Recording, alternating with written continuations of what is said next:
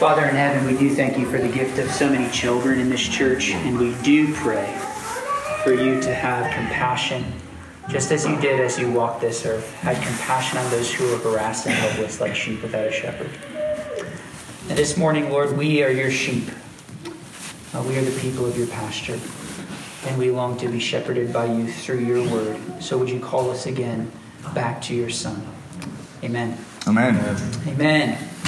Well, this morning we dive back into our sermon series on First John. We only have two weeks left, and we've covered a lot of ground thus far. So in chapter 1, we learned that God is light, and in him there is no darkness at all. In chapter 2, John wrote that Jesus Christ is the propitiation for our sins, and not for ours only, but also for the sins of the whole world. In chapter 320, it says, Whenever our hearts condemn us, this is such a great verse, whenever our hearts condemn us, God is greater than our hearts. Amen? Mm-hmm. And in chapter 4, John, John famously proclaimed, God is love. And furthermore, he says in this challenging verse, If anyone says, I love God, and hates his brother, he's a liar. For he who does not love his brother, whom he has seen, cannot love God whom he has not seen. So, this is just a sampling of some of the famous verses in this epistle. And uh, they're famous for a reason. Uh, they summarize really the essence of John's teaching in this letter, and the essence of John's theology, and the essence of the gospel. I wouldn't be surprised if some of you have committed a few of these verses to memory at some point along the way. But today we come to a far less famous passage, far less familiar. 1 John chapter 5 verses 1 through 13. And I'd be willing to guess that 90% of the people sitting in here have never heard a sermon on 1 John chapter 5. Uh, this is just the kind of passage that's easily skipped over, both because it repeats some of those very famous ideas, some of those very uh, famous truths from earlier in the letter, but also because it t- contains some really mysterious statements. And it's kind of like a, what's he getting at there? Uh, moving on, kind of. but if we really believe, as Scripture proclaims about itself, that all Scripture is God breathed, all Scripture is God breathed and useful, then it follows that the church is impoverished by our neglect of any passage in the Word of God. One of my Old Testament professors used to say that the neglected Bible passages of today become the heresies of tomorrow. Mm-hmm. And uh, John and I were just talking earlier this week, and he said one of the things that he loves about preaching through every passage in a book of Scripture is that you always end up coming to these passages that people have never heard any sermons on, and you just kind of uncover these, these nice little nuggets mm-hmm. of truth that, that people haven't heard before. And, uh, you know, the Bible is the only book in the world that when you read it, um, there, there are verses in there that were never there before, right? You've had that experience. You're like, I know that verse wasn't there before. Um, so, with these things in mind, please turn with me to 1 John chapter 5. It's on page 1023 of your Pew Bible. And let's be eager to uncover some hidden gems, some fresh bread from God's Word this morning. And I actually want to begin by diving right into the middle of this passage uh, to perhaps the most mysterious part. Will you look down with me at verse 6? It says this This is he who came by water and blood Jesus Christ, not by water only, but by the water and the blood. And then it goes on to say in verses 7 and 8 For there are three that testify the Spirit, and the water, and the blood, and these three agree. Now, what does John mean by this? Clearly, uh, he teaches in several places that the Holy Spirit is the one who points us to the truth about Jesus. So we're familiar with that idea, but what the heck is he talking about? When he says that this is the one who comes by water and the blood. And really, there are three historical interpretations of this passage, and I think all of them have some merit and will be kind of edifying to wrestle with. So, the first is that John is referring to the blood and water that poured from Jesus' side when he was pierced with a spear on the cross. Do you remember that story? So Jesus and the other criminals are, are hanging on the cross, but it's about to be the Sabbath day, so the Jewish people say, hey, break their legs so that they're not hanging up there all throughout the Sabbath, because that would, that would ruin the Sabbath day. That would ruin our holy day. So just break their legs. And uh, the, the idea was that when, when people were crucified, they would push themselves up by their legs to save themselves from asphyxiation. Right? Now, the interesting thing is, is when they came to Jesus, he was already dead. And everybody was surprised by that. Well, what does that mean about Jesus? It means that he was not resisting the cross in any way. Amen? Mm-hmm. And so they come up to Jesus and they poke his side with a spear, and out of his side flows blood and water. As a side note, you may have noticed that when John and I prepare the table for communion every week, we always pour a little bit of water into the wine. Do you ever notice that? And we do this in symbolic connection back to this moment on the cross. So the actual moment is recorded in the Gospel of John, chapter 19, verse 34. And it's interesting to note only the Apostle John, he's the only one who includes this detail in his Gospel he actually sort of pauses the story for a moment and tells us that this event fulfilled two different Old Testament prophecies. And he says in chapter 19, verse 35, He who saw it has borne witness. His testimony is true, and he knows that he's telling the truth, that you may also believe. And I think it's interesting that John's word choices here in the Gospel of John, chapter 19, are very similar to the words he uses in 1 John 5, right? He uses words blood, water, testimony, truth. These are some of John's favorite words. And that only strengthens the idea of this first interpretation. Maybe it's referring to the blood and water that poured from Jesus' side. A second and probably less likely interpretation, but one that has a long history in the church, is that the water and the blood refer to the sacraments of the church of baptism and Holy Communion. So in John's gospel, for example, in John chapter 3, Jesus refers to baptism just by the simple word water. He says, Unless you're born of water and the Spirit, you cannot enter the kingdom of God. And then in John chapter 6, he says, uh, he, he, he says to the crowds, Eat my flesh, drink my blood, which is sort of a, a proleptic uh, uh, reference to the Eucharist that would come, right? Jesus wasn't encouraging cannibalism. So, in this view, the testimony of the water and the blood would actually be a sort of ongoing experiential testimony that the Holy Spirit gives to uh, the believers. Um, when they come for baptism, when they, when they come up regularly um, to share in Holy Communion, that the Holy Spirit testifies to Jesus, and that testimony is reliable. And uh, this has been a common phenomenon for Christian down through the ages. Holy Communion, in particular, has just been a meeting place for people. I was talking to a woman at this church who, um, lifelong Christian, but she told me that growing up, uh, her church, for whatever reason, never celebrated communion. It just wasn't emphasized.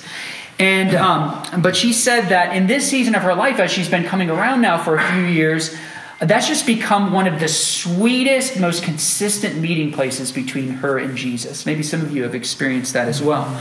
So, on the one hand, while I can't deny the, the sort of experiential logic of this interpretation, I, I know that for me, uh, baptism, celebrating the baptism last week, that was such a cool moment with the Lord for me. Every week when I come up, uh, to receive the bread and the wine. It's usually a, a, an intimate meeting place with me and God. But on the other hand, I sort of doubt that this is what John is getting at here because there's actually been no talk of the sacraments to this point, so it would seem to be kind of coming up out of nowhere mm-hmm. and without any clarification, right? So, a third view about the water and the blood, and the one that really seems the most likely, given the wider context of First John, is that it's referring to John saying that he wants us to believe the total truth about Jesus. So, John wants us to believe it all, not just to pick and choose what we believe about Jesus. So, let me explain. If you remember in chapters 1 through 4, John refers to some false teachers who had abandoned the church and they were teaching false things about Jesus. They taught that, you know, he's, he's a good man who had special favor from God, but they denied that he was God's eternal son and they denied the significance, the sin atoning significance of the cross. And so you can read about that in the first few chapters of First John. And, uh, you know, people still do this today, right? Despite the testimony of Jesus' earliest eyewitnesses, we still like to think of Jesus oftentimes as just like a good moral teacher, right? So I don't know about this stuff about him being the Son of God and dying for the sins of the world, but he's a good man, right? He's a good moral teacher. He's inspiring. He might even be a Son of God, but not the Son of God. But in contrast, the Apostle John testifies that Jesus came by water and blood, not by water only. In other words, no half truths, but by water and the blood. And here, water is likely referring to the Spirit's testimony and God the Father's testimony over Jesus at his baptism. You remember when Jesus was being baptized, the Father said, This is my beloved Son in whom I am well pleased. So there was a public testimony about Jesus' divine sonship at his baptism. And the blood, of course, would be referring to Jesus' death on the cross. Um, his, his sin atoning death, his substitutionary death. So when Jesus died on the cross and said, It is finished, and the curtain was torn from top to bottom, there was a testimony about what he claimed was going on through his blood. So, unless we have both these things straight, sort of the, the divine sonship of Jesus, the divine identity of Jesus, and his sin bearing death of the cross, then we don't have the total truth about Jesus. Amen? Amen? Now, it's important to note that John's opponents don't deny that a man named Jesus was baptized and crucified. It's just they attach a different significance to these events. In fact, they seem to believe that this sort of uh, anointing of Jesus or, or sort of Christ left Jesus on the cross sort of thing. And this was an early heresy in the church. New Testament scholar Howard Marshall puts it this way He says, For John's opponents, it was merely the human Jesus who died. But as soon as we reduce the death of Jesus to that of a mere man, so soon do we lose the cardinal point that God was in Christ reconciling the world to himself. That's what the Apostle Paul says, right? So Marshall concludes But if Jesus is not the Son of God, his death can no longer bear this significance. In other words, without both the water and the blood, both his divinity and his substitutionary death, there's actually no good news. There's actually no salvation. And John wants us to have the total truth. So we'll return to this later, but for now it's worth observing that sometimes these, these peripheral passages, or we, we wrestle with these kind of confusing phrases, and it can churn up a lot of truth. And maybe we don't know for sure exactly what the exact right uh, uh, interpretation is, but you see how much biblical truth you wrestle with when you're trying to get at it? So another reason we don't often engage 1 John chapter 5 is that it repeats a lot of the same truths that have already been said in the earlier chapters in much more famous verses. So for example, in verses 1 through 5 of this chapter, John talks about being born of God. And he gives three different ways of knowing whether someone has been born again, three different signs of spiritual rebirth. So faith is one, and the second is love, and the third is obedience, obeying God's commands. So if you've ever wondered, uh, what's the evidence of a genuine relationship with God? You can look no further than these three things. And of course, John has already talked about these three things at length faith and love and obedience at various, various points throughout this letter. But I think there's something clarifying about what he does here because he brings them all together, right, in just a few punchy statements he wants to make sure that you don't miss these three things, that you're testing your heart by these three things, that you're looking for these things and saying, this is what a born again person is supposed to grow into. Amen? Amen. So look there with me, if you would. First of all, it says in verse 1 that everyone who believes, it's a key word, believes that Jesus is the Christ has been born of God. So the born again person, he says, will show forth the evidence of faith in Christ. Verse 5 puts it this way Who is it that overcomes the world except the one who believes, say, believes, believes, that Jesus is the Son of God? There it is again. And notice that sometimes John speaks of faith as a sign of new birth and sometimes as a condition of new birth. Right? But either way, it's essential for him. This was true in John's day as well as our own. There's, there's no sense pretending that we're Christians if we don't believe that Jesus is really the Son of God. Amen? Mm-hmm. whether for family pressure or because we want to be elected to public office or something. There's no sense in pretending if we don't believe that Jesus is the Son of God. This is the victory that overcomes the world, John says our faith. Second, if we're born of God, then our lives will be marked by love. We'll love the Father, verse 1, and love the children of God, verse 2. What's more, John argues here that if you love the Father, then you'll love his kids too.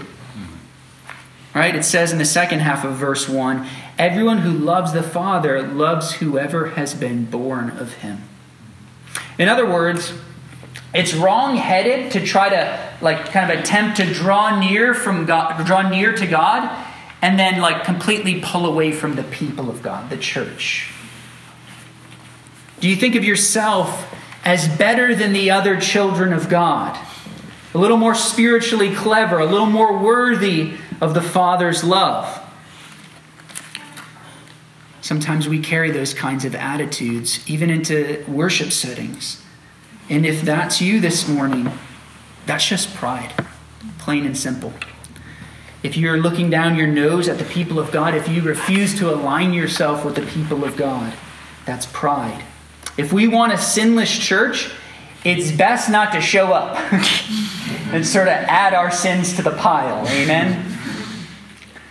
And I, will admit and sympathize that sometimes it can be embarrassing to align yourself with God's people because of the historic sins of the church and because our lives are all still very messed up, right? And maybe because some Christians you know post crazy things on social media. And if that's you, by all means, please stop for the sake of the rest of us. but ultimately, if we love the Father, we will love his children as well. Think about it. If you said to any parents at this church, hey, I really love you guys, but I can't stand your kids. like, I want to grow my relationship with you, but I want nothing to do with your kids, just to be clear. if you said that, I would guess that that profession of love for them would not quite compute. Mm-hmm. Right? Because they would they would internalize your disdain for their children as disdain for them. Amen? Because mm-hmm. that's how our parents' hearts are knitted with their kids, and it's the same with our Heavenly Father. So, love, love for God, love for His children, love for His church is the second mark of spiritual rebirth.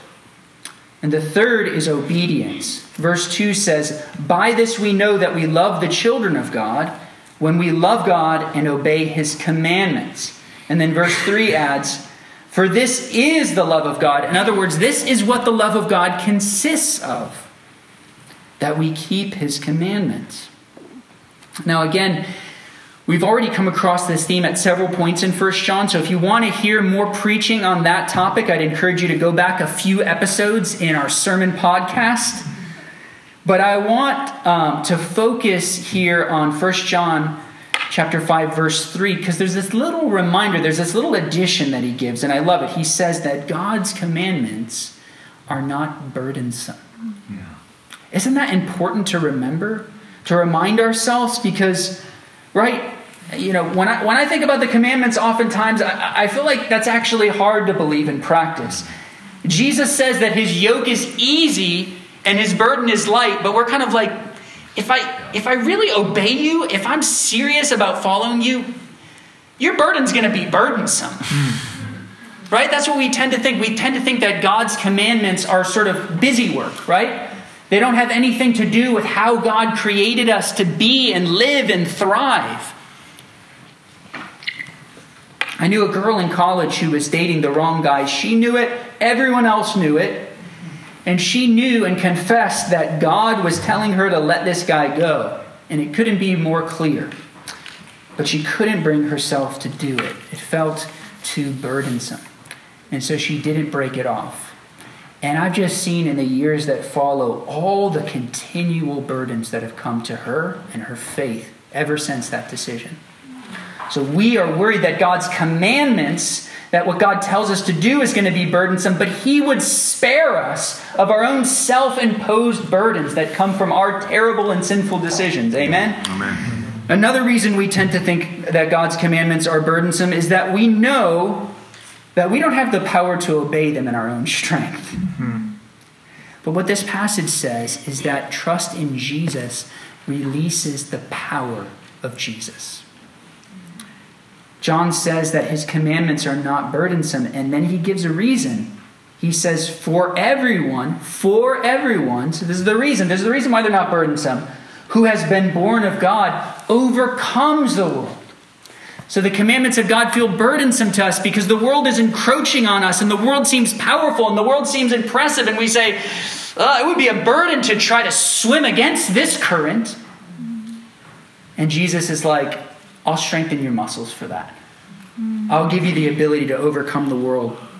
I can't tell you how many former alcoholics I've met dozens and dozens that tell me that when they were finally at the end of their own strength, when they had gotten to a point where the world was a perpetual burden to them, they reached out to Jesus and he set their feet on solid ground. There are people in this church that were once homeless on the streets before Jesus rescued them. I've met dozens more who have the same testimony when it comes to the Lord delivering them from lust and anger and gossip and loneliness and evil spirits and fear of death. And maybe that list doesn't hit you. Maybe you have some other problem or some other substance that you're addicted to, legal or illegal, but you know that it's gotten out of hand. And friends, the Lord doesn't want you to be a slave to any sin or substance. I just felt like when we were praying over this passage earlier this week, I, felt this burden. We're praying through 1 John 5 and this power to overcome the world. And in my mind, I'm just thinking about all these cannabis stores that are just coming up around Tallahassee, and it breaks my heart. Because I just think that it's just another way for people to be in bondage. And I know there's a place for painkillers at times in your life, and there's a, there's a place for psychotropic drugs at times in your life, which are also so heavily abused in our culture. And I just think that the Lord Jesus would tell his church, I want to give you the power to overcome. I don't want you to be addicted to substances the rest of your life. I don't want to you know, dope yourself up the rest of your life. I want to give you power to overcome. I want to give you victory. This world can be a burdensome place and that is beyond dispute. And if you want to follow both Jesus and the world, you will face burdens, and that is beyond dispute. But if you yoke yourself with Jesus and go where He's steering, His commands are not burdensome. For everyone who has been born of God overcomes the world, and this is the victory that has overcome the world our faith. So that brings us full circle. John gives us these three signs of spiritual rebirth faith, love, and obedience. And he reminds us that these things bring victory and not defeat, victory that has overcome the world. So far, we've looked at the middle and beginning of this somewhat obscure passage, but before we close this morning, it's important that we look at the end as well. Because in verse 13, John spells out in a crystal clear way his whole purpose for writing this letter. And it's a very weighty purpose. He says, I write these things to you who believe in the name of the Son of God, that you may know that you have eternal life. Again and again, John wants us to have eternal life. And not only that, but to know that we have eternal life, to have a sense of assurance and friends, what could be more weighty than that? This is more than a matter of life and death, it's a matter of eternity, what John is talking about here. Verse 12 says, Whoever has the Son has life. Whoever does not have the Son does not have life. So, in other words, it depends. It completely depends on your relationship with Jesus. One commentator put it this way he said, Those who deny that Jesus is the Son of God have cut themselves off from the life of God. No matter how much they may protest, they don't possess it. So I ask you this morning if you were to die today, do you know for certain where you would spend eternity? Do you have assurance of that? Because no one is promised another day, amen? amen? Do you know? That's John's word. He wants you to know for certain that you have eternal life. In a minute, I'm going to give you a chance to talk to the Lord about it and to do business with Jesus. The Apostle John wants us to have this sense of assurance. And so do I. And the scriptures say that it starts with faith in Jesus. That's the doorway. Jesus says, I am the way, the truth, and the life. No one comes to the Father except through me. So, as we draw to a close, I'm going to read out a powerful summary of the gospel. So, we're going to listen to this summary of the gospel and ask the Lord to fan into flame faith in our hearts as we listen. This is a summary given by the 20th century playwright Dorothy Sayers. So, as I read it, ask yourself Am I ready to believe this? Do I truly believe that this is the testimony of God to the world? That this is the medicine of immortality? This is how Sayers puts it. She writes Possibly we might prefer not to take this tale too seriously. There are disquieting points about it. Here we had a man of divine character walking and talking among us, and what did we find to do with him? The common people indeed heard him gladly, but our leading authorities in church and state considered that he talked too much and uttered too many disconcerting truths. So we bribed one of his friends to hand him over quietly to the police. And we tried him on a rather vague charge of creating a disturbance and had him publicly flogged and hang on, hung on the common gallows, thanking God that we were rid of the knave. Sayers continues All this was not very much to our credit, even if he was, as many people thought and think, only a harmless, crazy preacher. But if the church is right about him, it was more discreditable still, for the man we hanged was God Almighty. And she concludes So that is the outline of the official story the tale of the time when God was the underdog and got beaten, when he submitted to the conditions he had laid down and became a man like the men he had made. And the men he had made broke him and killed him. This is the dogma we find so dull, this terrifying drama of which God is the victim and the hero. This is the message of the gospel, brothers and sisters. And it's the same message whether the passage is famous or obscure. As the Apostle John says, whoever believes in the Son of God has this testimony in himself. God's Holy Spirit confirms within you this is the testimony of God. Therefore, it's if it's confirmed within us and we have that testimony within, within ourselves, it's the testimony of the Apostle Paul. It's the testimony of John. It's the testimony of St. Augustine. It's the testimony of Martin Luther. It's the testimony of Dorothy Sayers. It's the testimony of Mother Teresa. It's the testimony of Billy Graham. But even more so, as verse 9 says, if we receive the testimony of men, the testimony of God is greater. The Holy Spirit testifies this is the testimony of God that he is born concerning his Son. The Apostle Paul says the gospel is the power of God to those who believe. He gives his own power to this message to confirm it in our souls. Have you experienced that? Do you believe this is God's testimony concerning his Son? If so, please pray with me. You can all pray with me if you like. As I pray, if you agree with the words that I'm saying, you can repeat them in your own heart to God or make them your own.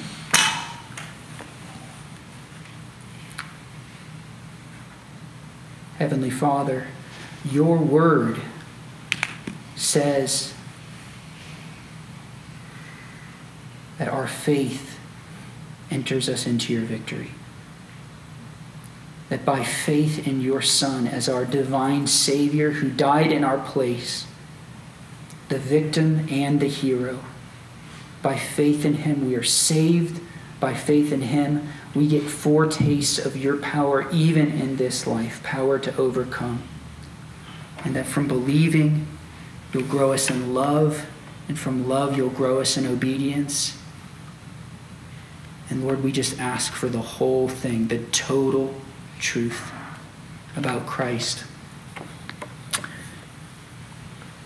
Father, I believe that your Holy Spirit testifies to the truth of this message. And Father, I pray that while your Spirit is yet moving among us, not some future day, not some future hour, but while your Spirit is yet moving among us today, that in our hearts and with our mouths, we would confess you as our Savior and Lord. Amen. Amen. Amen. If that was you this morning, if you put your faith in Jesus for the first time, if you say, I'm ready to do this, then while the Spirit is among us today, I want you to do something risky. All right? In a few minutes, when people come forward for communion, will you come up and indicate either to Pastor John or to myself that you have put your faith in Jesus today? And you can show us your hand just kind of like this, like, I prayed. I put my faith in Jesus. Show us your hand like that. It's not a big deal. And we'll just pray for you. Instead of giving you the bread, we'll just pause and just pray for you real briefly, and then we'll talk to you after the service, all right? And it might sound a little risky to come up. Uh, I know that John, in particular, is very scary with that British accent. but if you truly believe that Jesus is who he said he is, then you should not be afraid to own him as your king. Amen? Amen. Does that make sense? Mm-hmm. Okay, good. Amen.